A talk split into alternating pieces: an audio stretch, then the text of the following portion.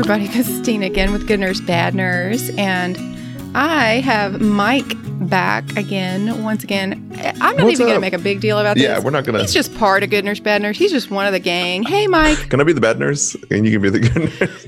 Mike is the bad nurse, right. and I'm the good nurse. Perfect. At least that, I want to be the good nurse. Uh, you can be the bad nurse if you want. I gotta to be. accept my lot in life. Okay, like I just know better. That's the problem. I know you better than that, so I know you're not.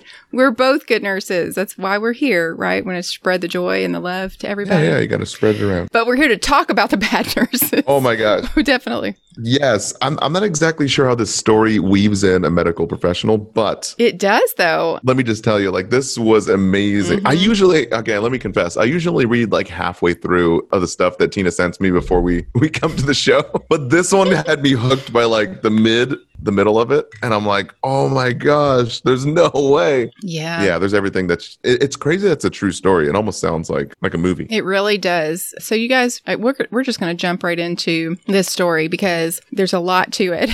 and I have a feeling I'm probably going to have to be reined back in, Mike. You're Yeah. going to have to rein me in. You know how, you know how I am with my Tina tangent. Yep. So, this is the story of the boys on the tracks. There are documentaries about it. There are lots of articles about this story because there's so many levels and facets to this story. It's crazy. And the level that it goes to is unbelievable. Yeah. I just, it's pretty mind blowing and it's very sad. It's very, very sad what happened, but it is about the boys on the tracks. So what happened is sort of like upfront. It, you know, it's not like, you know, we don't wait till the end to tell this because the, what happened is sort of at the beginning of the story, mm-hmm. really. So around four o'clock in the morning on August 23rd in 1987, so it's a little, little back in the day. yeah that's when i was born So, yeah, I was a little back in the day. And unfortunately, this is just horrific what happened here. It's so sad. And for those of you who maybe don't like the details that are kind of a little harder to listen to, you might want to skip ahead a little because it is pretty bad.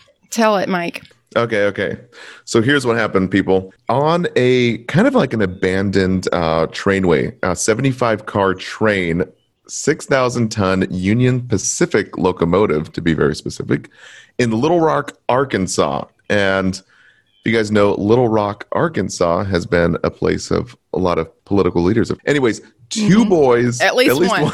yeah which we're alluding to the fact. Okay so two boys are lying dead or motionless on the tracks right? So those on the tracks claimed that they were wrapped in a green tarp. And nearby was a 22 caliber rifle which if you guys don't know it's like a rifle used to hunt squirrels. It's pretty much one of the deadliest because it doesn't have an exit wound in the body. It'll actually bing around your um your bones and it'll tear up your insides pretty bad. And there's a flashlight. And the bodies did not move when they blared the horn. Hmm. Though they stopped the train they were unable running over the bodies. As you guys know like stopping a train it takes miles sometimes just to get it to stop. A 75 car 6000 tons. So anyways these boys are run over at 440 the local and state police arrive at the scene and begin a botched investigation so at mm-hmm. first the officials they start treating the incident like a suicide saying oh these kids are just got run over by a train right but reportedly mm-hmm. no tarp was found by the police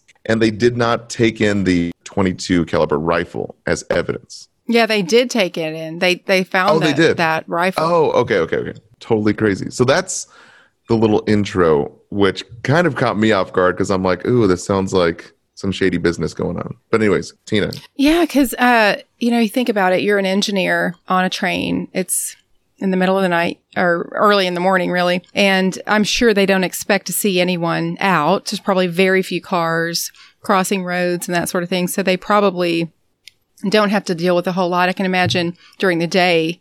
They probably are like, you come up on a road and you're blaring your horn, trying to let people know, hey, we're coming. People are crazy when it comes to trains. And um, they see this two boys or two bodies laying, you know, across the tracks. Apparently, they were laying parallel to each other, and their head uh, heads were up against one side of the track, and then their feet were crossing Oh, over the other side. Yeah, and so they start blaring on their on their horn because they know they know they don't have time to stop. But they're just hoping that, that they will hear them and get out of the way. They didn't budge. They didn't flinch. They didn't a- make any sort of movement whatsoever. So that's kind of uh, a red flag there, right? I mean, yeah.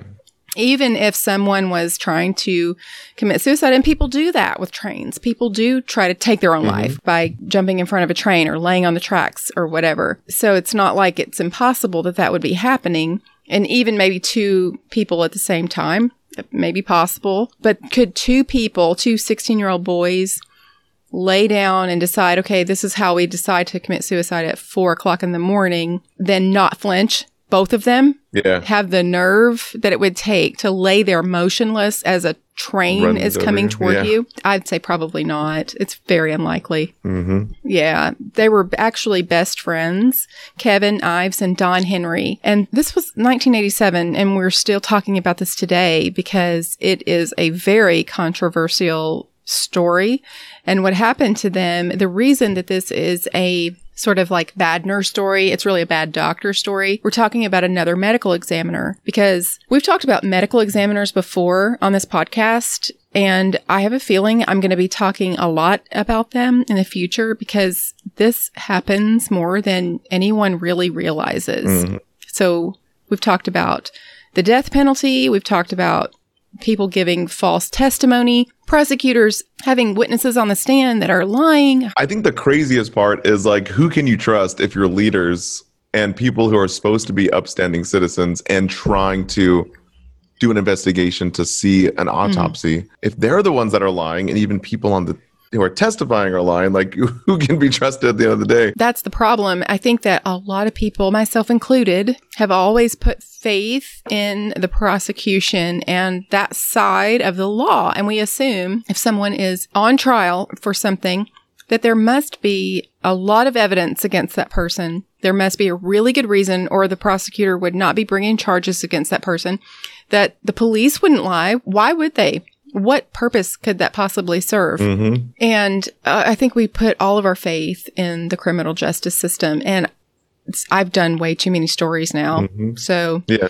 my faith is dwindling, honestly. It's like it really it's like, oh yeah, the bad guys are the bad guys and the good guys are the good guys. Yeah. So It's not always the Not case, unfortunately. I think that the vast majority of law enforcement officers are good people, well intentioned, mm-hmm. but I definitely think there are, are a lot of bad apples out there that things like this happen all the time.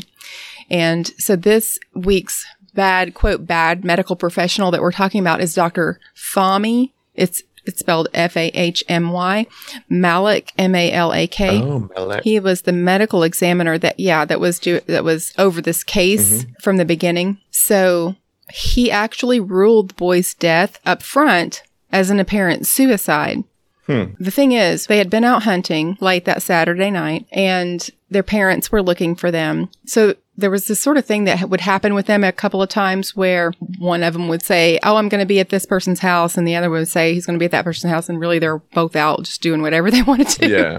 And so then the parents would end up calling each other like, "Hey, do you know where where so and so is?" And they would be like, "I thought I was at your house." And so they they were typical 16-year-old boys, you know. Oh, they would just see what they could get away with. They were good kids. It was just they were typical 16-year-old boys, mm-hmm. okay? The thing is that it, they had both of their parents were very concerned about them and they we're looking, we're out looking for them and trying to figure out, you know, what's going on. They, they're supposed to be here. So on Monday, local officials did contact the families, the Ives and the Henry families, and uh, the two boys had been identified conclusively through dental records. And so the Dr. Fahmy Malak ruled that that, that was uh, an apparent suicide. But then a week after they were buried, their parents were summoned to the office of the state medical examiner. Malak said that there were two accidental deaths due to THC into- intoxication. So he changed it from suicide to accidental death. Oh, yeah. And what he said was the boys had smoked enough marijuana that they simply fell asleep on the tracks the night before being run over. Okay, well, here's the deal. In the 80s, Yeah.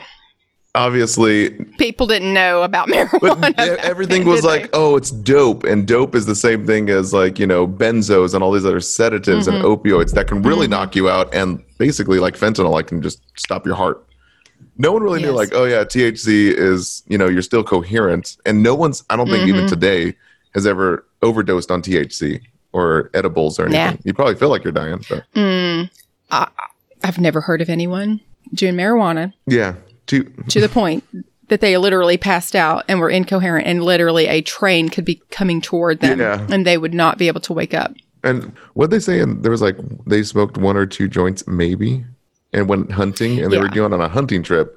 So, hmm. Yeah, it's just not consistent, really, with what. so this this medical examiner is already changing his story. Like, boom, an immediate, Mm-hmm. oh, you're suicide. Oh, by the way, I haven't even done an autopsy yet, or whatever. And bam, oh yeah, guess what? The toxicology might ex- say something about THC.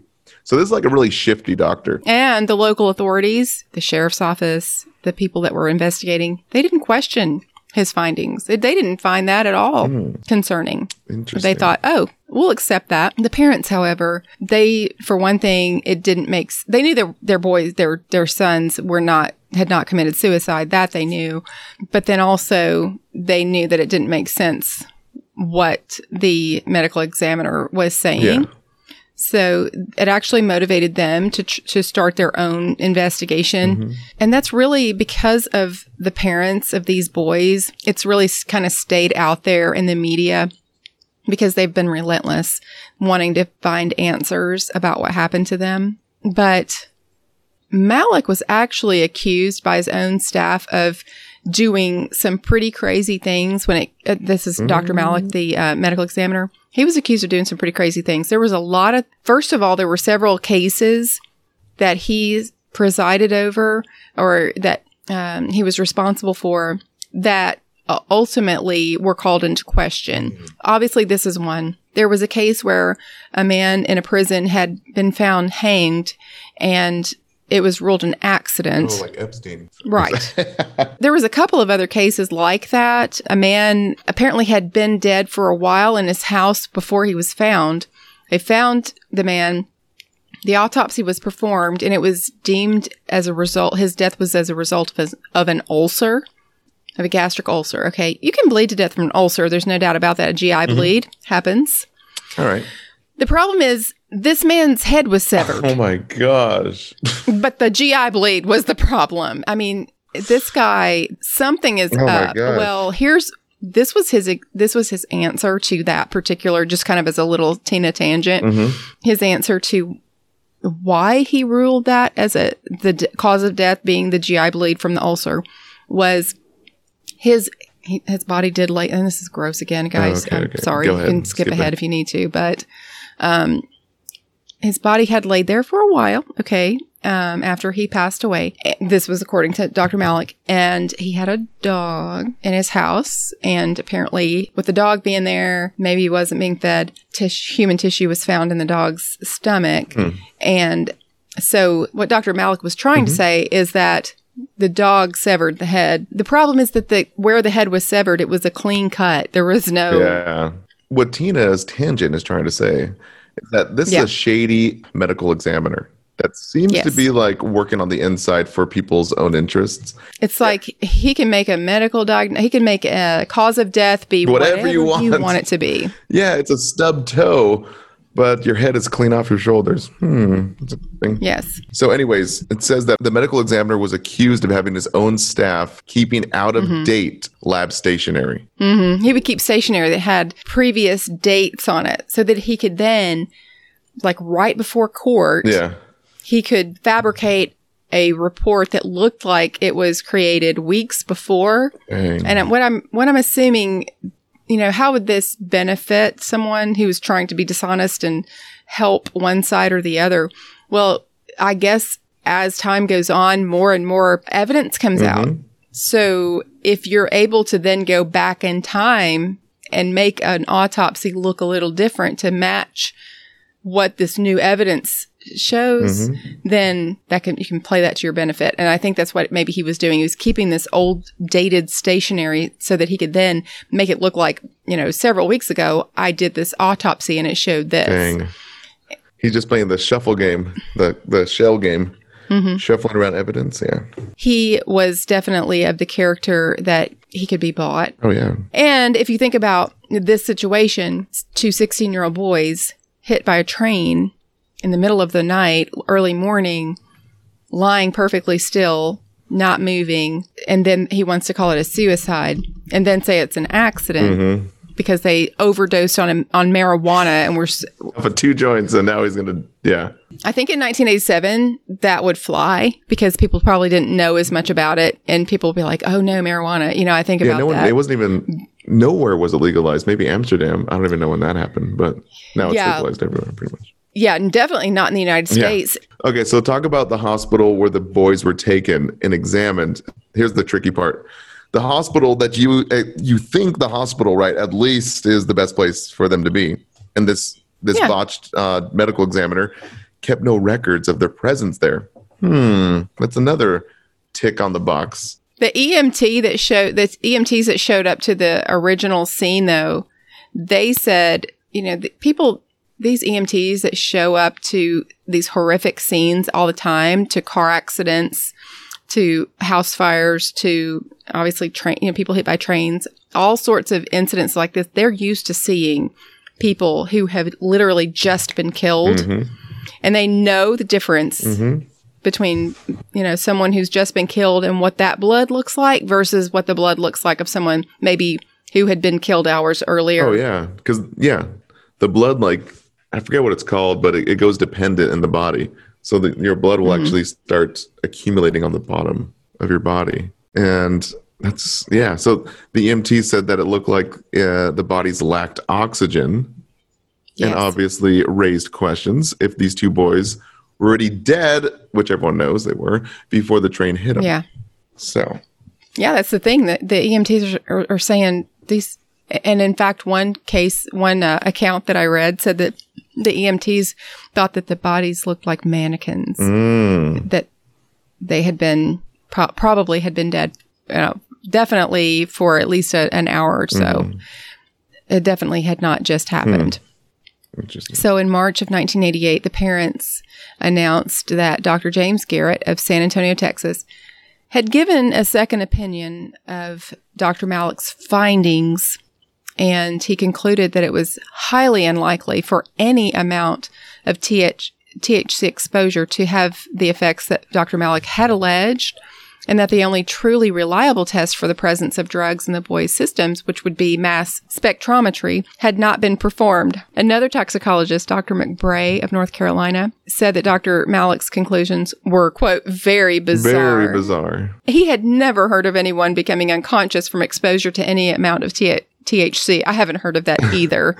so you think that that at least one of these At least one, yeah. even if even if one of them had had some s- bizarre reaction to the marijuana, at Mm-hmm. least one of them would have from just the vibration from the train from a mile away, over a mile away, they would noise, probably have, yeah. yeah. Yeah, and the blaring of the the horn and all of those things, at least one of them should have flinched, should have made some sort of of, of movement, motion, something, and there was nothing. it's not even the boys on the tracks that bothers me so much as there's two different medical examiners that are looking at the first shady Malak's medical examine Yes. or his botched uh, investigation. Mhm. And they're frowning on it, saying, like, oh man, it's very bizarre. He didn't even run the amount of tests that you should run or the correct test. Mhm. I wonder what they would say about his other previous his previous work. That would have been interesting. I know that if I were a, if I were a prisoner and I was ser- were serving time, Gosh. and he was the medical examiner that worked my Oh, case, man. I would be beating down the door of, of the judge. So yeah. trying to get a retrial or something. Yeah. for sure. Because there's no doubt that this guy's integrity um, should be called in, into question if it hasn't been. Mm-hmm. So the boys' parents are not going to stop looking for answers. They're not going to accept that their bo- their sons just uh, had been out hunting and then happened to to smoke enough marijuana to knock them out and then be accidentally hit by a train. The sheriff uh, James Steed repeatedly told the n- local newspaper that there was nothing at the tracks that night to suggest that it was nothing more than a quote strange accident. But Hmm. Linda Ives, uh, the mother of Kevin Ives, criticized his administration in a letter that she published. So she was they were going to the media. So they Mhm. that was the only okay. How That was the only outlet. well, yeah. how frustrating would this be, and how vulnerable would you feel?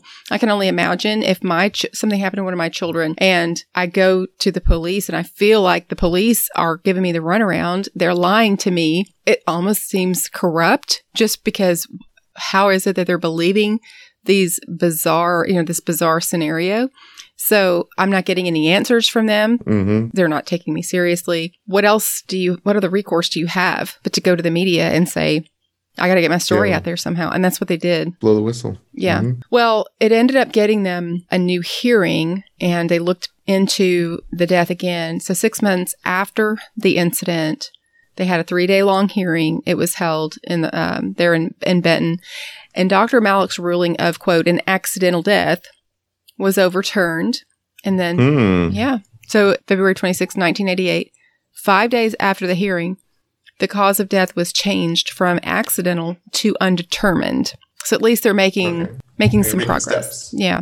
hmm And only because the, the parents are just being relentless about it and just refusing Oh, yeah, to just sit back and accept what Take they're it, saying. right? Yeah. hmm hmm And it's like, dang, who do you trust? It's like you're always looking at over your shoulder this entire time. It's like, oh, Yes, I feel like they were very brave to continue to move forward and push forward hmm to try to find answers because they had to be scared. oh man, yeah. if you just stop and think about what must have happened, you know, and, and there's some things that we'll talk about as we get into the story, but you're fighting against the police department. So Yeah. that's and even the lawyers Mhm. and even the medical examiner right. and yeah, even that sheriff It seems like you're just told them with withdraw everything from this newspaper. Yeah. right. It seems like you're fighting an uphill battle, and yet Yeah. they refuse to back down. So in April of 1988, the, a grand jury did rule their deaths a quote probable homicide. So they're making pretty good progress here. But the problem is from the very beginning when this first happened, when the when the police showed up at the scene, even though the crew of the train was saying uh, there was a tarp over them, they didn't move, they never treated it, the crime scene, as though it could possibly be anything other than an accident or, or a suicide. So they didn't really secure the scene and secure evidence, look for all of the evidence that could possibly be there. They just treated it like, well, this is just a suicide or an accident. It seemed like it was already determined before. And think about it, they already botched all the evidence either way. And they didn't even they didn't even take an invoice of like, oh, this guy was at the hospital doing getting an autopsy. So the entire thing was just pre-planned. I yeah. It, off. it seems like that. It seems like Seems going into it, the investigators kind of already knew what they were Mhm. going to say, how they were Mm, going to handle it. And if you are an investigator and you're kind of in the back pocket of someone else or somehow involved in a situation like this, well, then it would make sense to act that way, right? Because you Mhm. want to botch the investigation. You want to mess up the, the crime scene and not um, keep the integrity of the evidence because you don't, because it's going to probably go against you or the people that you're working Mhm. for. of course. So the sheriff is, despite the fact that now the grand jury has decided that their deaths, you know, uh, was most likely a homicide, the sheriff refused to allow any funds to go toward the investigation. And of course, you have to have money put behind this before you can, Yeah. you know, have people working on it, trying to to solve the case. He also lied about where he had sent the boys' clothes for examination. So it was reported that he sent the clothes to Arkansas State Crime Lab, not to the Federal Bureau of Investigation like he was supposed to do. Hmm. So if he is working for the state of Arkansas or he's, you know, he's a sheriff and let's say, I don't know, let's just throw out a hypothetical. There's maybe a state official high up in the state of Arkansas. I'm not going to name any names, but 1980s high up. Mm, what would be a high up political office? Let's say governor. I don't know. Let's just throw that out Okay, okay. All right. um, and he's w- wanting maybe that uh, government, the local government or the state government, to be able to handle this situation rather than Yeah. federal. They don't want the FBI getting involved because they don't have control over that, right? Yeah. So pulling the strings maybe. Mm-hmm. That's how it feels. Playing the puppeteer. Okay. Definitely feels that way. And we are back here, ladies and gentlemen. We're going to be talking about who this mystery governor was that's pulling the strings behind the scenes with this puppeteering of all the law enforcement and legal. And by the way, they don't want to get the FBI involved because that's a whole nother bureau that is outside the governor's jurisdiction of this little town here in Arkansas. Anyways, let's go for Right. And I think that by now, I'm sure, I don't know, a lot of our listeners are a little younger. So maybe Yeah, they true. probably are going, huh? What? We're gonna we're gonna fill you on the details. We're going to fill you in. So there was a governor of Ar- the governor of Arkansas uh, back in the day in the 80s was Bill Clinton. And he was Oh man, you already said it. he was obviously our president from 1992 to what 2000. Hmm We'll we'll talk. We'll get way deeper than this whole thing. We'll but- eventually get to that. Uh, Yes. What kind of was going to just sort of as a little foreshadowing. That is Mhm. who the governor was of Arkansas at the time that kind of all this was going on. All right, let's do it. So the the grand jury did uh, rule their deaths a prob- probable harm- homicide, and you would think, oh, well, then this is going to just spark a huge investigation, and Mhm. this is going to get to the bottom of it. But in fact, of course, that didn't happen. And the, the sheriff refused to put any money toward the investigation. And not only that, but the sheriff was doing a little bit of kind of underhanded things like not sending the boys' clothing for examination to the FBI like he was supposed to, instead sending it to the state level. So the, the focus of the investigations turned toward allegations that their deaths had something to do with drug trafficking. So apparently around this time, there was a lot of drug trafficking that was going on. It was sort of known that planes would come in and yeah, Mhm. it's the '80s, man. in the middle of the It's the- night, drop off huge Mhm. shipments. Yeah. And then the, the local, I guess, drug dealers. Isn't that crazy? I know. But overseen by the local law enforcement as well as the governor. I mean, think about there are drugs everywhere and they Yeah. have to come from somewhere. So Mhm. when it comes right down to it, someone's responsible uh, for this, and people at all levels of authority Mm-hmm. And politics and everywhere else are susceptible to being corrupt and being This is just a perfect example Yeah. of, of that. So Steed, the the sheriff that was kind of doing all this underhanded stuff, okay, where he was like sending the clothes to the wrong place to be, you know, and and Mhm. going along with this ridiculous um, cause of death from the medical examiner.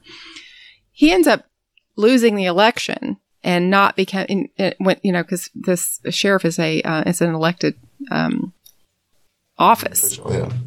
So he lost the election because the the people in the in this county are going. No one can believe what is happening. They know these two boys. This is a small town. It's a small county. It's a rural area in Arkansas, and so everyone knows this is a couple of 16 17 year old boys that were out hunting maybe doing some marijuana big deal. But how in the heck did something like this happen? And why would the medical examiner say it was an accident? And why would the sheriff you know like everyone in this whole area knows this doesn't make any sense. So of course he doesn't get reelected thank goodness. Otherwise the whole county would have to be involved in this right? Mm-hmm. so um sorry hold on i'm losing my place Okay. Keith McKaskle. Uh, let's see here. Okay, right. So, two days after the sheriff lost the election, Keith McKaskle, who was one of, uh, he was an informant in the case, who was asked to take aerial photographs of the crime crime scene. He was murdered. Oh snap! Yes, he was. So the guy was supposed Mm-hmm. to get more information about this botch case after this dirty sheriff was removed. Boom, murdered. Yes, and he's he is the first of many, many Mhm. people. I mean, these poor young boys were obviously the very first people who were um, in this in this story, obviously victim uh, of this ridiculous um, scenario. But this guy was the first in a series of witnesses to this event who would ult- uh, would end up being murdered. Um, this went on several times. People who knew what was going on or had a perspective um, ended up murdered or disappearing. Um, on January 22nd, 1989, 26 year old Greg Collins, who had been called to testify before the grand jury, died from three shot- shotgun blasts to the face. Oh, snap. hmm Weeks before, um, his friend Keith Coney, who was also called to testify to the grand jury, died in a motorcycle accident. Huh. So all these people are supposed to testify, bring evidence, are of Hmm. now everyone's dying all of a sudden. I mean, it's just I, Snap. all I'm doing is reading what happened. The dominoes are falling, They ladies really and gentlemen.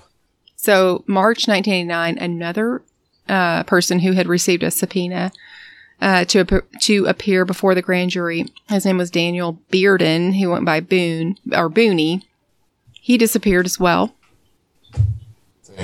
Um, another death uh, supposedly connected with the case. 21 year old Jeffrey Edward Rhodes. His body was found in a landfill in That's April of 1989. Oh yes. my gosh. The deaths were ruled homicides in March of 1990 after yet another investigation, but um, no arrests. No arrests in any of these cases. Wow. I mean, Two and a half years go by. Three years. I'm not one to believe in cons- conspiracy theories. You know, I don't have the aluminum foil in my head or anything like that. I'm just, you know, but this is bizarre. This is out there. I, it's kind of hard to deny Mm-hmm. that there had to have been something going on. I'm not, I'm not going to, you know. Yeah, anyone that gets close to bringing more evidence or testifying or talking about this ends Mm-hmm. up dead or disappeared or accidentally in a motorcycle accident. This is weird. Yes. So Dr. Malak resigned four years after the deaths of Kevin Iveson and Don Henry. He, he resigned in 1991. So Governor Bill Clinton, Governor Bill Clinton's presidential campaign, of course, is starting around this time. He, in fact, he was, was he not um, elected in 92? I want to say. Yes. Two years before, well, actually, a year before. So, yeah, Yeah. presidential campaign's underway. Mm-hmm.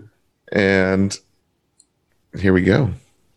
Yeah, in 1994, there was a propaganda video that was released called the the Clinton Chronicles, Mm-hmm. and it tried to connect Bill Clinton to uh, several different crimes, and whether or not, I mean, I'm not going to go out here and say that I know what's going on, or I certainly don't want to be. I don't want to be on someone's list because I don't know anything. I'm just After repeating. you release this podcast, you're going to be on the list. well, we have a nursing shortage, people, so please. Yeah, yeah, come on. You can't do this. Maybe, maybe you can. I don't know. But the deaths of these two poor boys were among those that Bill Clinton was supposedly connected to in this video that was released. That was, uh, you know, kind of, in, it was sort of indicated there that, let's say it was insinuated.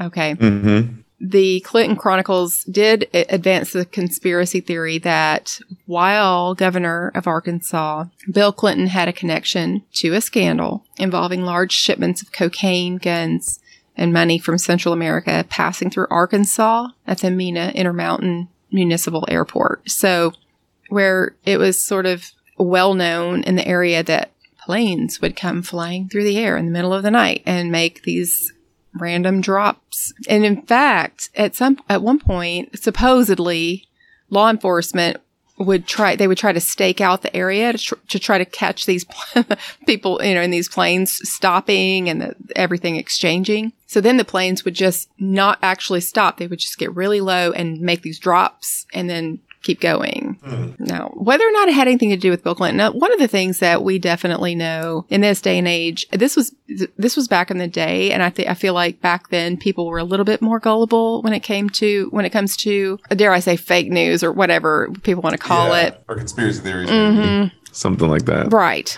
But I feel like we do need to leave it open for the for the possibility that this uh, what if it's the completely opposite? What if the there is a whole other group of people out there who are not on the side of the Clintons, who want to make the Clintons look like this and who are just working really hard to try to make them look guilty of all of this stuff. I it's mean, the Illuminati, maybe. Right. No, they're they're just it's I don't know that we can believe It's a tangled web.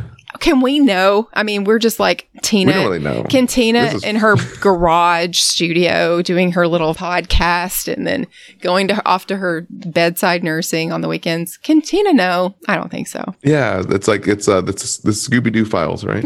right, that's uh, that's me. nurse, I'm Scooby. nurse. I'm just Scooby. Yeah, yeah. Nurse Scooby. So I will say that it's speculated that these boys who were out hunting in the middle of the night, Yeah. telling their parents they were over each other's houses smoking Right. some pots. They're just like, oh Oh, yeah, they stumbled upon this shipment that fell out of the sky Yeah, and end up somehow dead. yeah.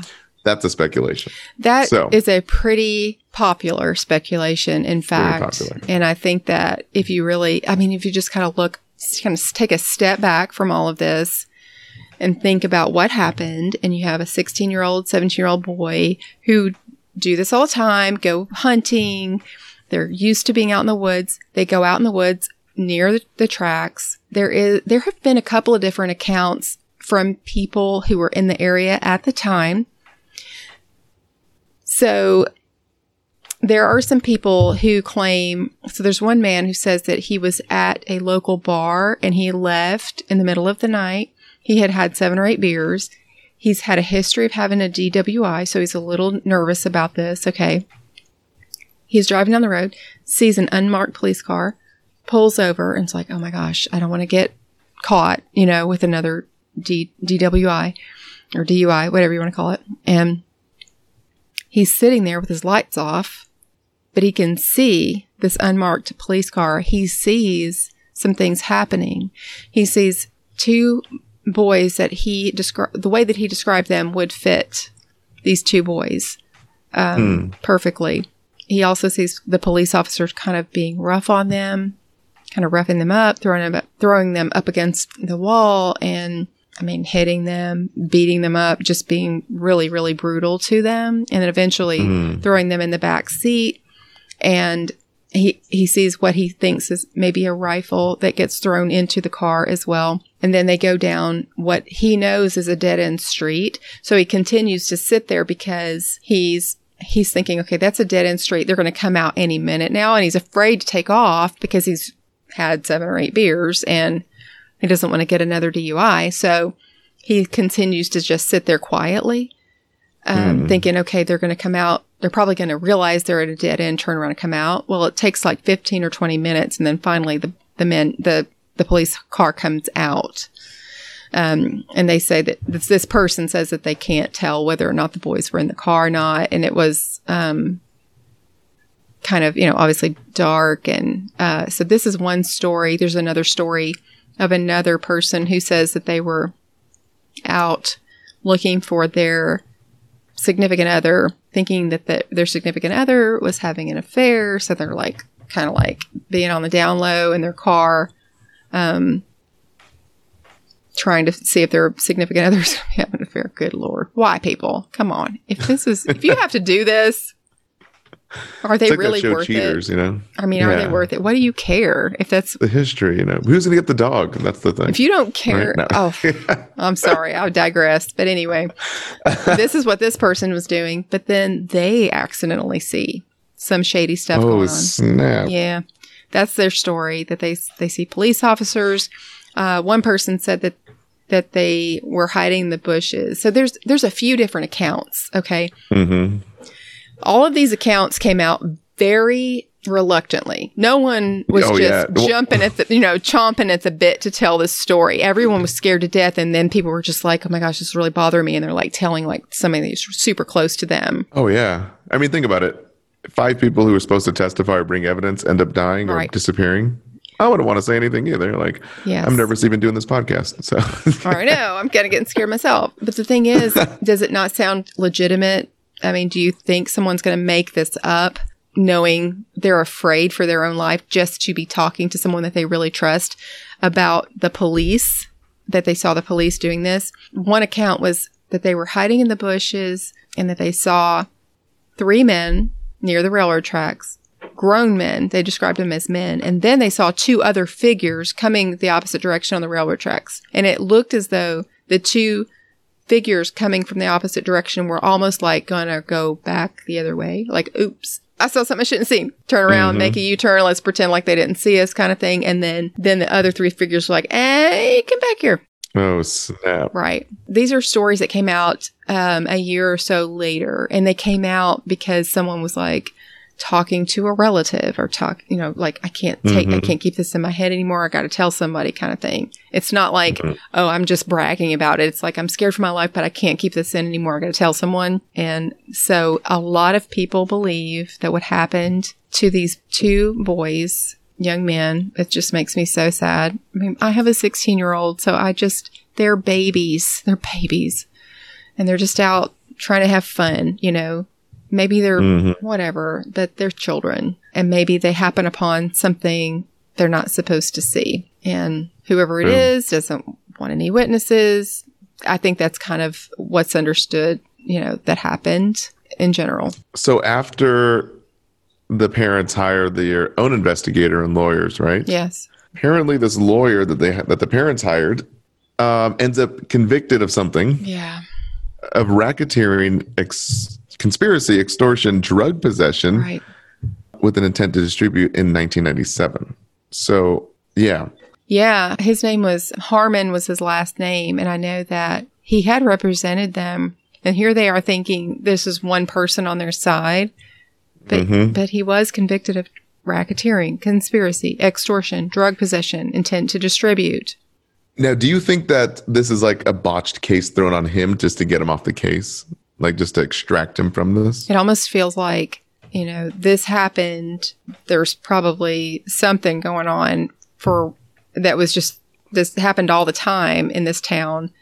These two poor hmm. boys come along, just being 16 year olds doing their thing, see something they shouldn't see, and they have to pay the ultimate price for it. And then there's all this cover up that happens, and part of that cover up maybe was let's let's steer this you know this um attorney toward the parents make them think that he's on their side Mm, but maybe really in fact they're he's kind of That's interesting. Yeah. Okay, that's that's an interesting theory. hmm So yeah, let's let's steer this uh this what's it called? Um defective lawyer that we already have some dirt on yeah toward the parents and kind of be the Trojan horse to think that he's helping Right. them, but he's not really. right i mean what better way to kind of make sure things go the way you want to than to have Yeah. Someone on your case. side act like Yeah. they're on their side you know Makes sense. And some things happened like during the investigation. So whenever they tried to get evidence re-examined, for example, Mhm. the original medical examiner, Dr. Malak, our bad doctor. It's kind of it's easy to kind of overlook him, but he would he made he played a huge role in this whole thing. And it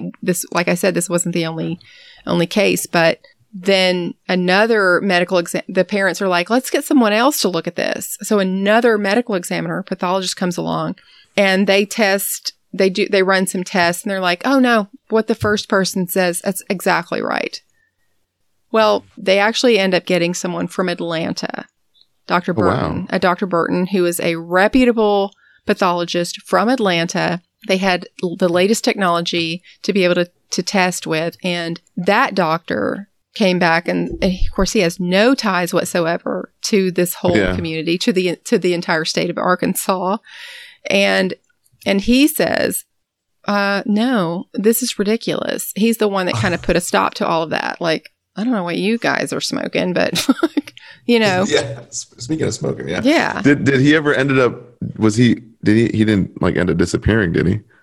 i don't think Or- that i don't think that he did no Okay, okay. Snap. The fact is that everybody knows. If you look this story up there are so many stories. Everyone knows what really happened here. It's not like Mhm. but unfortunately nothing ever really came of it. No one ever really paid the price for those boys for, for their deaths. And Mm. that's really sad and unfortunate. I'm sure that there were a lot of people involved with this that didn't sleep well at night because they were probably worried that at any time it could be found out because those parents were relentless in their Mm. pursuit of the truth. And that's to me, that's the kind of the only thing that kind of helps me to, to feel a, a little bit better about it because when it comes right down to it, it was unresolved. It's been on unsolved mysteries and there was no resolution to this. They didn't go and find the person that did it or bring to justice the people who were responsible. But, but at the end of the day, those two boys were n- they did not commit suicide and it was not an accident because their skulls were crushed in. One of their skulls were, had been crushed in. The other one had a stab wound in his back. They found um, Snap. yeah, there was a shirt that was his shirt that was not on his torso when his torso was found that had a, a stab wound through it and had blood on it, but the, the, the shirt was not on him. So if you have a, a shirt that's found somewhere away from the crime scene, has a stab wound, has blood on it, so clearly the cut was not made from the train. There was just so much evidence that showed that this was not an accident. It was not, it was certainly not suicide, but it, was- it was not an accident either. Those boys were dead when they were laid on that tra- on those tracks, and who it was, I guess we don't know for sure. But it's really unfortunate what happened to them. It's sad. The last interesting tidbit that you have here Mhm. a WWF wrestler. Yeah. So, okay, so fast forward, this was 97, right? Fast forward 20, we're almost 40 years away. Yeah. Maybe, what is it, 35 years now? Mhm. In 2018, February, a former WWF wrestler, you remember, you know, The Rock, Steve Austin, all those people, Right. Jake, Hulk Hogan. So Billy Jack Haynes had recorded a video testimony in which he claimed to witness the murder of those two boys Yeah. while providing security for a drug trafficking drop in 1987. I guess he was from that area. Dang, that's crazy. Isn't he kind of incriminated himself though by saying like, "Oh, I was a part of this drug trafficking ring," and I know. I don't know that. So some accounts that I read, uh, most accounts that I read, like put that in there as like a little end note. Like, by the way, Billy Jack Haynes. I think I, most people think that there are credibility issues with his story and think that maybe he's trying to get attention. But my thing Yeah, is like, maybe. that's some crazy attention you're trying to get because you really are implicating yourself when it comes right down to it. You're saying you were providing security for drug trafficking and that a murder took place, there is no statute of limit statute of limitations on murder. Mm. And if you're standing there providing security while this happens, how could you? I don't know. Well, I guess that does it for our bad doctor story. What a crazy story! Oh my goodness, this is it's pretty intense. This is a deep rabbit hole. it's another story that was sent to me by a listener who said, "Hey, the the story of the boys on the tracks," and I was like, "The boys on the tracks? Like, what could that possibly have to do with medical?" Kind of like what you were saying, Mike. They were like, Yeah, I'm like, what? "Hey, the boys on the track." I'm like, I know, I fully am aware of the boys on the tracks. I've heard that done by so many You were? different. Yeah, because Oh, I love True Crime Garage and I love My Favorite Murder, and they've talked about it and all these different podcasts. True crime, like any true crime podcast worth their salt, is going to do this story because it's a very popular story in the true crime. Because I mean, look at all of the different levels that it has, and you, it's a story that you want to get out there because it's unsolved. You want to keep it out, you know, in front of people, keep people thinking about it. Maybe more, some other witness will come forward. Um, I'm sure that the uh, the family of these boys, I don't care how long it's been, would love for somehow uh, the truth to come out about this, and for someone to have to pay, even if no, ma- no matter how old they are, you know. Having said that, we do have a good doctor story, and On a good note, yes. I know we like to end it on a good note, don't we? We don't. We don't like to to end on these sad, Yeah. tragic stories because even though we do find people in the medical field who do horrible things, because as we say, there's bad bad apples in every profession. The vast majority of healthcare professionals are wonderful people and do amazing things all the time.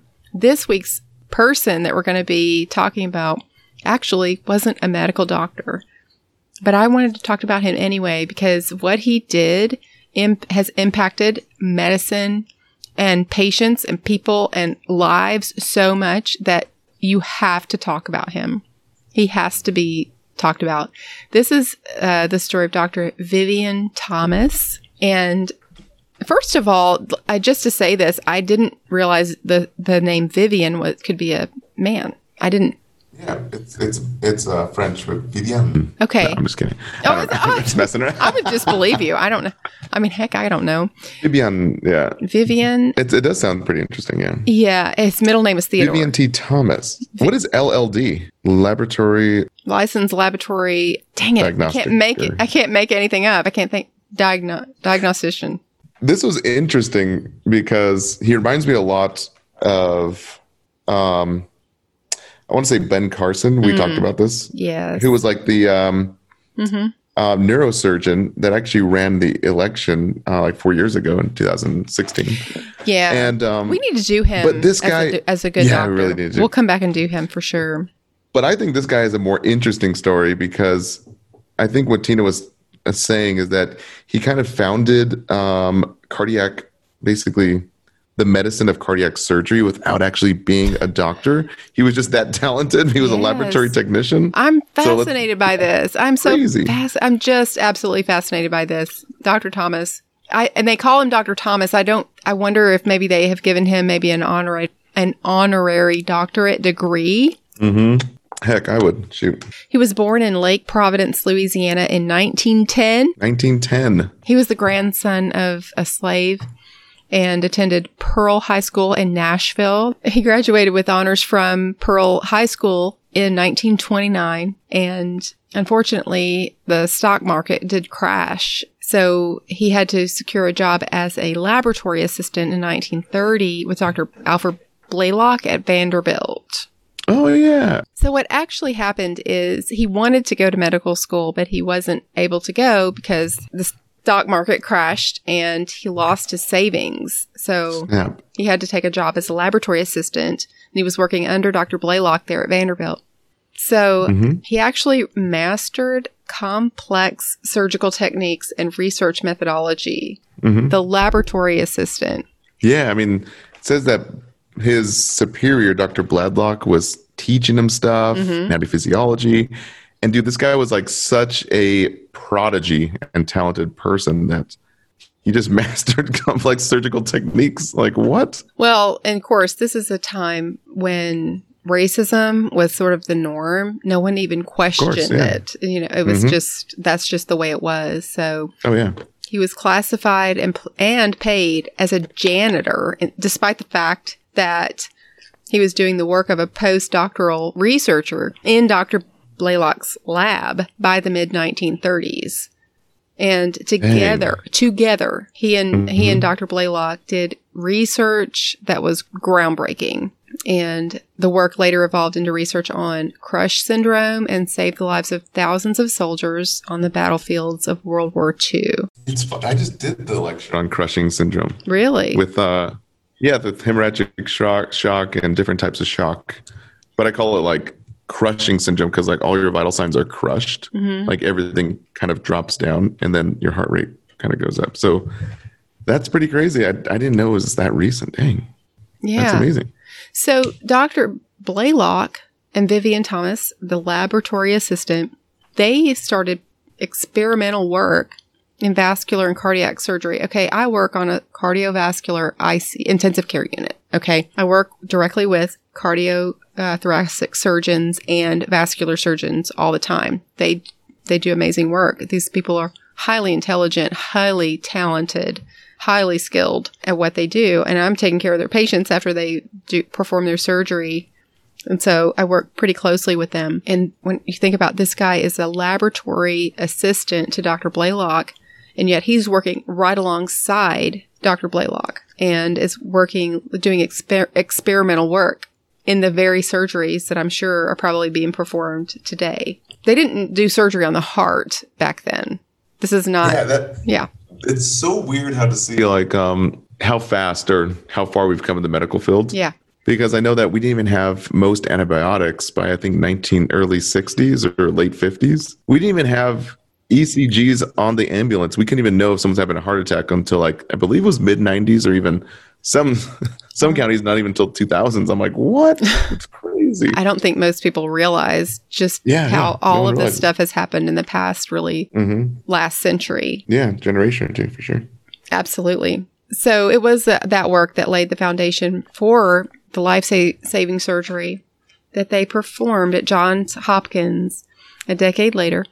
By 1940, the work that he had done with Thomas placed him at the forefront of American surgery, and he was offered the position of chief of surgery at his alma mater, Johns Hopkins, in 1941. Everybody knows Johns Hopkins. This is, you know, I mean, it is definitely one of the most popular institutions in the United States. He requested this doctor, who was offered the position of chief of surgery at Johns Hopkins in 1941, requested that Vivian Thomas, not a doctor, a laboratory assistant, African American man, Getting paid janitor salary. accompany him. Mm-hmm. That's pretty impressive. That's pretty awesome. Yeah. That's like uh who was it? Uh Frankenstein and his like and his co-host what is his, his co-host. sidekick. co-host, yeah. That's like Tina and his and her co-host. no, that's like Batman and Robin, man. That's so cool. Yeah. It just goes to show you how like race doesn't um take part in talent as well as life-saving maneuvers that that someone can be so intelligent, so smart. Well, and what it really highlights to me is that imagine the talent and the intelligent, the intellectuals and the people who could have, there's no telling what could have been accomplished by now by people who have been oppressed over the years, Oh yeah. who weren't given opportunities. He happened to get I don't know, fall into a situation where it worked for him because he was around people who gave him those opportunities, who who recognized him. I mean, if you think about it, a lot of there probably were a lot of people who would just take advantage of that and take the credit. And Oh yeah. and yet, when I looked up stories about, um, I'm just going to say Dr. Thomas because let's be honest, he was a doctor, whether he had a piece of paper behind his name or not. When I looked up all the different accounts uh, of his story and what all he did, one thing that kind of runs true as far as like a common thread is that doctors all over the world stop in awe of him. And when it, it's like they could be like busy doing this or that. And if you mention him, they will stop and be like, oh, yeah, this guy was amazing. So for him to have accomplished that, there had to be people around him who really just looked past all of that, Yeah. you know? Which is pretty crazy to think because during this era in the 19 uh, sorry 1940s and World War II, Yeah. it would like the United States was so segregated that African Americans couldn't even fight in the war side by side with Caucasians Yeah. or even what Hispanics or Asians or whatever. But that was the craziest part. It's like, man, and just to see how far the medical field has come, as well as just to see how far the country has united in terms of like race. Mhm. I know we're not there yet, but we're making huge strides. And I think that's pretty amazing just to see if we've, we've come in two generations. So it's pretty awesome. Well, there was a doctor, Dr. Helen Taussig, Taussig, Dr. Helen. That's a Dr. Helen. She was a pediatric, a renowned pediatric cardiologist.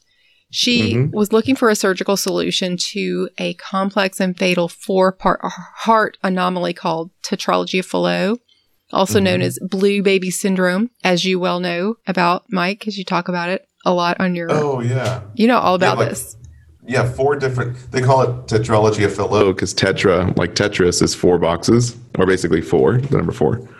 So you have four different cardiac defects in one. hmm So a bunch of holes in the heart, like four different, all mixed into one, which is crazy to think because if you had this before 1940 or in that time, no one's doing cardiac surgery or even open heart Oh, before like the 1940s. Oh, no. So these babies are dead and there's nothing you can do about it. So this is nuts. And this pediatric cardiologist is looking for a surgical solution to this problem because she recognizes if a baby's born with this horrible condition there is it's a it's just it's a fatal diagnosis. There's nothing that they can do. So she's looking for an answer. So oh no. basically what they what they, they're, they're like okay vivian thomas the the lab assistant we want you to take a dog. Yeah, pretty much like recreate this entire Mm-hmm. TOF spells. create this condition. Yeah, blue baby. Make Yeah. make the dog have basically tetralogy or Fallot, then correct the condition by using pulmonary to subclavian anastomosis. Oh my gosh! Wow, how'd you say that? And thinking Crazy. about pulmonary to subclavian, you know, think about anastomosis. We know that's combining different vessels depending on where it is in the body. But Mhm. I'm assuming that that's blood vessels, right? Combining them to try to get the blood flowing the right direction so that it gets oxygenated, right? Dang. So they're they've they've given the task to this laboratory assistant to combine these to basically do surgery. I mean, poor dog. Let's just say that. Yeah. But yeah, just to do these surgeries which will save a lot of babies in the future. And they also know how intelligent this laboratory assistant really is for them to give him Mm-hmm. this responsibility. Yeah. I mean, it's like, um, I know somebody who might be able to do this, and it's him. Mm-hmm. He is African American uh, at a time when you're going to be paid a janitor's salary and you're probably not going to get any recognition for what you do. But what does he do? Does he say, "Oh, I'm sorry, I'm getting paid a janitor's salary. I'm I'm not going to have any part Mhm. of this"? No, because Nope. he loves what he does and he wants to do it. So he steps right up and goes, "I'll do this." Absolutely. Yeah, yeah. They always say that the three ways to, to fail complain, blame, and be ungrateful. So he doesn't do any of that. What he does, he stands behind the lead doctor and coaches him through the procedure, how to do the surgery. Yes. Oh my gosh, you're like holding the hands of the lead doctor, like, hey, oh my gosh. that's crazy. two years, two years of laboratory work involving 200 dogs demonstrated. Oh man, I thought you were gonna leave that part out. I know. Oh my gosh, I probably should because I did have someone that that messaged me. You guys know I always try to read all of my emails and I did read one one time that someone's like, "Please, I know you always try to tell us whenever there's um, you know, like sexual assault or something involving children. Could you please let me know when there's something involving animals because it really bothers me?" So I actually wish I had said something now before. I'm sorry. But that's how he was able to come up with his groundbreaking uh, discovery because uh, he demonstrated that the corrective procedure was not lethal, persuading Dr. Blalock that the operation could be safely attempted on a human patient. He was actually able to perform it correctly on a dog. But the, the crazy part is that he's behind the lead I know. uh, cardiac surgeon, oh yeah. telling him what to do. Oh yeah. Like, wow, well, yeah, because he not did even it. like he did it. the The lead cardiac But- but- surgeon is not the one that did it. He did it on the dog. So I mean, it's like, dang. but he, you would think that he, he's the one that did it on the dog, he'd be the one doing it on, on the person, on the actual human being. But he didn't Mm. have the medical degree, so Mhm. it has to Well- obviously be the doctor. Yeah. I think that happens a lot though, regardless of your race. Really? If you find something groundbreaking, oh yeah, I, I, one of my anatomy instructors told me that he was a PhD, blah blah, blah had a bunch of papers, and he invented a few different things, and the company took all the credit for it. Didn't even put his name on some of the Oh. stuff. Yeah, yeah, yeah. So I think it happens a lot with when your assistant is working for a upper person. But that's what happened, right? Like these two doctors get featured on this American Medicine Association journal, and they get all the credit for it. yeah. And, but but it is called what's it called? The I don't want to say these names. Blalock and Taussig shunt that uh, that combines these two blood vessels. And there's no mention of Thomas. Didn't even get a, a shout out, you know, Yeah. in all of his writings. Even though he's the one that did all of the experiments on the dogs and Mhm. He's the one that was able to successfully perform it on a dog and, as you said, was able to basically stand on a step stool behind Dr. Blalock and coach him through the procedure when he did when Dr. Blalock was able to do it correctly. When the when it was published in the Journal of American Medical Association, uh, Dr. Blalock and Dr. S- T- uh, Taussig received all of the credit for the quote Blalock. I wish they would change that because Thomas, yeah. I feel like we've learned enough at this point. In fact, let's just make this the goal of this episode um, to pu- push this agenda forward. some Congress. Well, come on. This Yeah, is yeah. ridiculous. the principal. It is the principal. Mhm. He definitely deserves to have his name on that. There shouldn't be anyone else's name on it other than his, as far as I'm concerned. But yeah, like you said, he received no mention, and even in Dr. Blalock's writings, he was never credited. Which that's sad. Why would why would that doctor not credit him at least by saying, you know, uh, well, I guess if he's arrogant enough, he wants to take all the credit. It could have been him just trying to like bring him over to this new hospital. They got an upgrade promotion to be like, hey, I need some help. Yeah. So yeah, I don't know. Well, Thomas's surgical techniques um, included one that he developed in 1946 for improving circulation in patients whose great vessels, the aorta and the pulmonary artery, were transposed. Dang. Yeah, I mean these are these are massive operations. This is Oh wow. imagine the lives this man has affected and what what Oh, yeah. wonderful change that he's made, and yet yeah, we just breeze on by it like it's nothing. It's it's, it's Mhm. unbelievable. So that is Dr. Thomas, uh, as I will continue to, to refer to him. That wraps it up for another week of Good Nurse Bad Nurse. And I really appreciate Hey. you coming on, Mike. This was so nice, so much fun. Always fun to have you on. I want you. We need to Yeah, do this cool. more often. I want you to join me on my new podcast, Code Yeah. Blue, Ooh, which I'll plug in here. do it. Yeah, so I, we're we're doing a, a new podcast which is sponsored by Holly Blue, the first one and only social media app for nurses Mm-hmm. created by nurses. It's kind of like a mixture of LinkedIn meets Instagram meets like Tinder. Okay. But you can like, there's like a lot of meetups before COVID. Uh, but it's really cool because only nurses are on there um, and other medical medical professionals. Mm-hmm. And uh, it's called Holly Blue. So go ahead, guys, and download it and join the Simple Nursing group. Okay. And um, we're just starting conversations in there. Yeah. So it's cool. All right. Sounds good. Yes, ma'am. Well, you guys, that wraps up another week of Good Nurse, Bad Nurse. You guys know you can please email me with your stories. I love getting story ideas from you. Send them to me. I love it. Tina at goodnursebadnurse.com. You can go to goodnursebadnurse.com on our website, and our episodes are there. We have a Patreon account, the break room, where we put extra kind of like bonus clips in there that you can. It's $3 a month, and we're going to be putting some other things on there as well. Maybe some conversations with Kiki and I doing some studying for our CCRN exam. Yeah. Mhm. That, that'd be cool. You can find us on Instagram at Good Nurse Bad Nurse or GNBN Podcast at Twitter and Facebook.